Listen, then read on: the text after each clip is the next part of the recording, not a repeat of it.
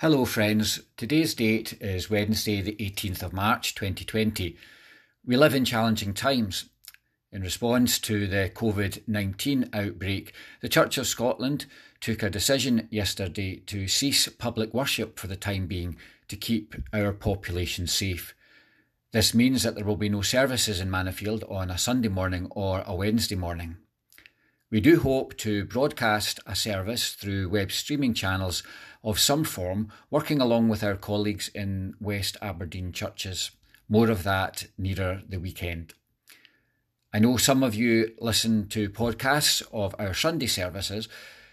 We also have services on a Wednesday. So far, we've not been podcasting these services, but over this time, I will be providing a Wednesday podcast following the themes planned for our Wednesday services. So today is the first of these. Our readings are from Joshua chapter 5, 9 to 12, and 2 Corinthians 5, 16 to 21. The Lord said to Joshua, Today I have rolled away from you the disgrace of Egypt. And so that place is called Gilgal to this day. While the Israelites were encamped in Gilgal, they kept the Passover in the evening on the fourteenth day of the month in the plains of Jericho.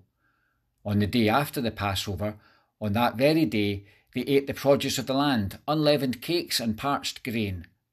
The manna ceased on the day they ate the produce of the land, and the Israelites no longer had manna. They ate the crops of the land of Canaan that year. In 2 Corinthians chapter 5, 16, Paul starts, from now on, therefore, we regard no one from a human point of view. Even though we once knew Christ from a human point of view, we know him no longer in that way. So if anyone is in Christ, there is a new creation. Everything old has passed away. See, everything has become new. All of this is from God, who reconciled us to himself through Christ and has given us the ministry of reconciliation. That is, in Christ, God was reconciling the world to himself, not counting their trespasses against them and entrusting the message of reconciliation to us. So we are ambassadors for Christ, since God is making his appeal through us. We entreat you on behalf of Christ to be reconciled to God. For our sake, he made him to be sin who knew no sin, so that in him we might become the righteousness of God. Over the last few weeks on a Wednesday, we have been taking a Lenten journey we have walked towards the resurrection. Embracing transformation, new possibilities, and new life is what this journey is all about. So far, we've travelled through fruitful fields, barren wilderness, countless stars, promises of God, both large and small, tables where all are fed. Like threads that sew together a patchwork quilt, this week we begin binding together our journey with repentance, reconciliation, and repair. There is a particular concept that our Jewish brothers and sisters use to describe how they are called to respond to a world that feels like it's coming apart at the seams. It's a process that calls all humanity into action. Tikkun olam, in the simplest of terms, means to repair the world. When the fabric of society is torn, Tikkun olam not only calls each of us to participate in mending what is broken, but to make it better than it was before it was damaged. And when it comes to the act of repairing the world, there are no shortcuts, no easy answers. It is the difficult and time consuming work of repairing by way of reconciliation and restoration. To repair systems and structures, we usually need to break them down to basic levels in order to see where the problem is, address the root cause of failure, and then begin to rebuild. It's not hard to look around this world, our own communities, perhaps even our own families at times, and see a thousand different fissures, cracks where God's harmonious creation has somehow gone awry. Tikkun Olam is not about grand gestures of repair but rather small acts of kindness, small steps made in faith, small displays of love and solidarity. Each daily action that embodies loving kindness does not necessarily make an immediate large impact, But as we keep loving, as we keep walking in grace, our collective actions all together, combined, can add up. They can begin to make a new world, a whole new creation. Paul urged the gathered community in Corinth to expand their vision to see that everything has become new. This kind of seeing moves beyond what our eyes can plainly see.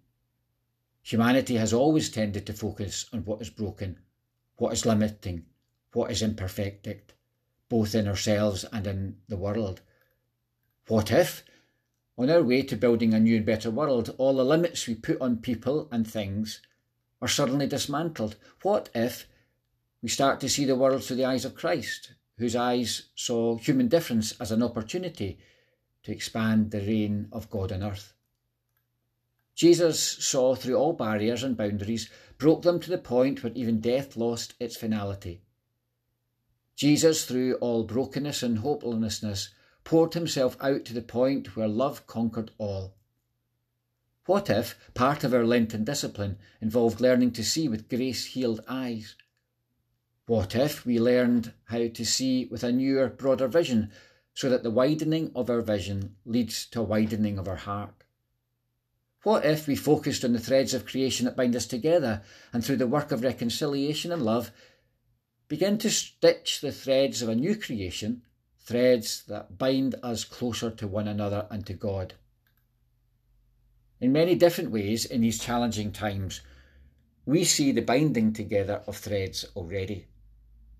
In the offers of neighbours to collect shopping or a prescription, in the sharing of phone numbers between strangers, call me if you need anything, in the community response of people pitching in to be part of a volunteer movement. In our fractured society, in the face of COVID 19, people have quickly been drawn together into collective goodwill for others. It's a sign of what we can do, what can be done.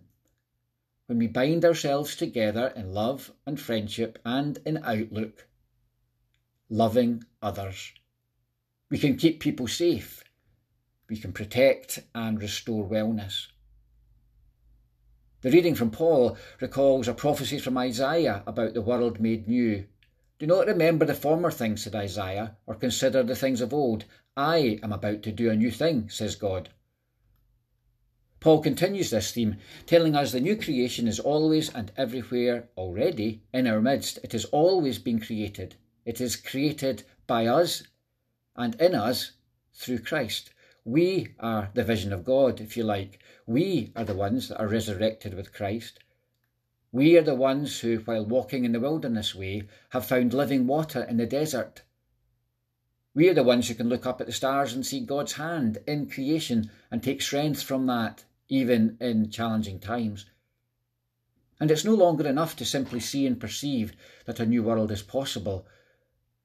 Because we are to be the agents of reconciliation, who keep working to bring God's vision into reality, Paul proclaims, So if anyone is in Christ, there is a new creation. We need to be the ones who facilitate this, who work it into the world. How can our Lenten journey help us to see beyond the obstacles and stumbling blocks, the places where the fabric of humanity seems to be threadbare and torn? And how can we begin to open the eyes of our hearts to dream of a world fully reconciled and renewed, resurrected and restored. The good news is Christ keeps calling, beckoning, pulling at us, drawing us together so that all creation might be reconciled to God. The good news is that when we see the frayed edges of human injustice and indignity with the eyes of Christ, then we are compelled to start the work of repair and the work of mending. The world will never glimpse God's vision unless we share it, unless we make a concerted effort to say with our hearts and our lives, This is where the world has been torn asunder. This is where love is calling us to go.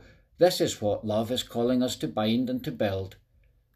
In these times of challenge, love needs to come from us and work through us in whatever ingenious, resourceful, and safe meaning self protecting and others protecting way.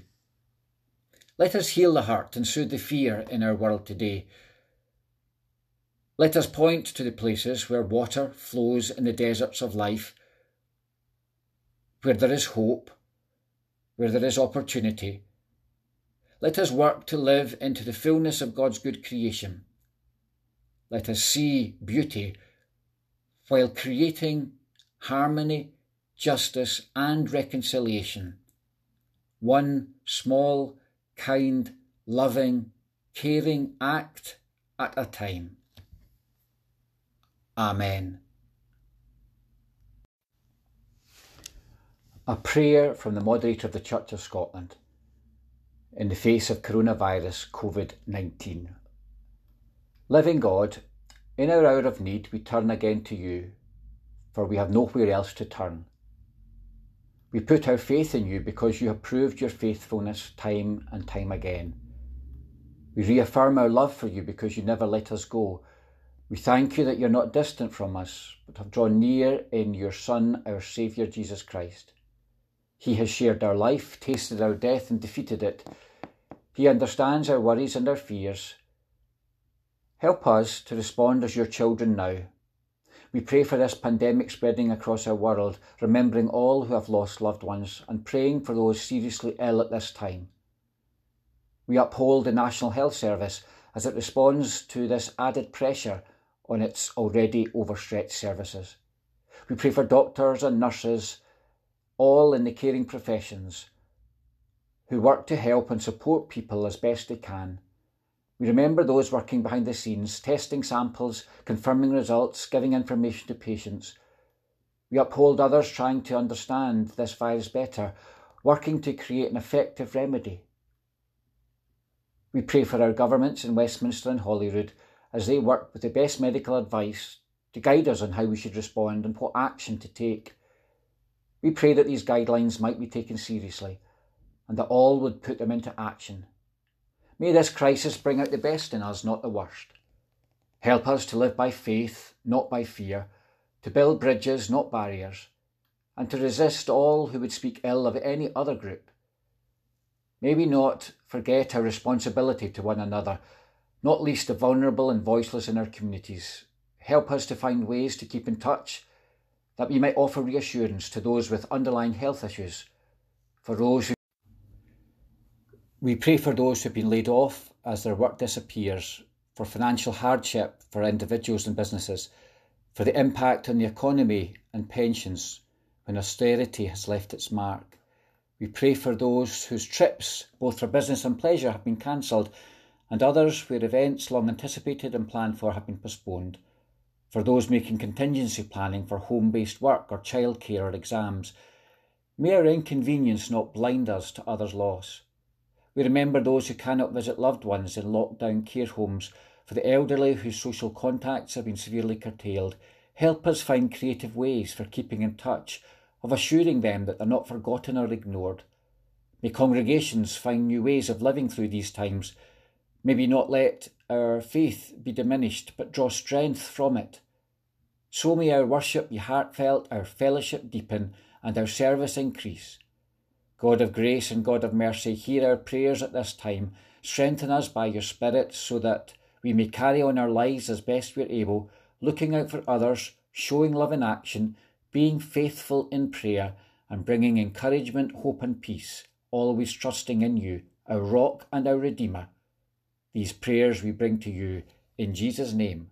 Amen.